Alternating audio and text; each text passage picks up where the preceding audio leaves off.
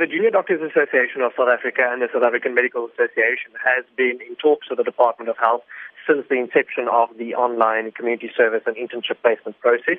We were at the start of the of the pioneering of the process as well as right through the communication, the webinars, the consultations, in constantly keeping the department up to date with the problems that we've had, also anticipating the problems that we've had last year and what we thought might be the case this year, which we saw was something that was in fact repeated uh, on various different aspects. Subsequently, the Junior Doctors Association as well as SAMA launched the Unemployed Doctors campaign to bring about social media attention and focus to the community as well as the country at large to show that there's currently a crisis at hand and that, that we have more than 600 doctors.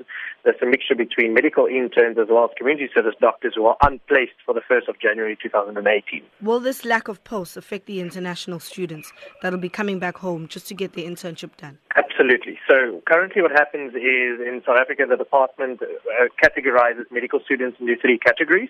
The one is South African residents. The second one would be foreign national students with residency. So currently the plan is for the Cuban trained South African students or South African doctors to be merged into the South African system again in late 2018 or 2019. And subsequently, since we already have a deficit of posts at the moment that's not funded for, inevitably it would lead to unfunded posts come 2018 and 2019, which would even a bigger strain on the current cohort of medical students that needs to enter the profession in the subsequent year in January. And we understand that JUDASA led a process to ensure fair processes of placement. Know, what's the latest regarding that?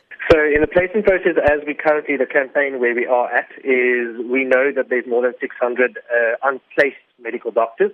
This is a mixture between community service doctors and current medical students who are supposed to be placed, more than 600 of them, and we are quite aware that there's more than 280 unfunded posts. In other words, the Health Council has accredited a number of posts, but which is in, in excess of what, what currently needs to be met with regards to the number of students and interns. But there's more than 280 that's unfunded at this point. What that means is that currently that post cannot be given out because there's simply no funding.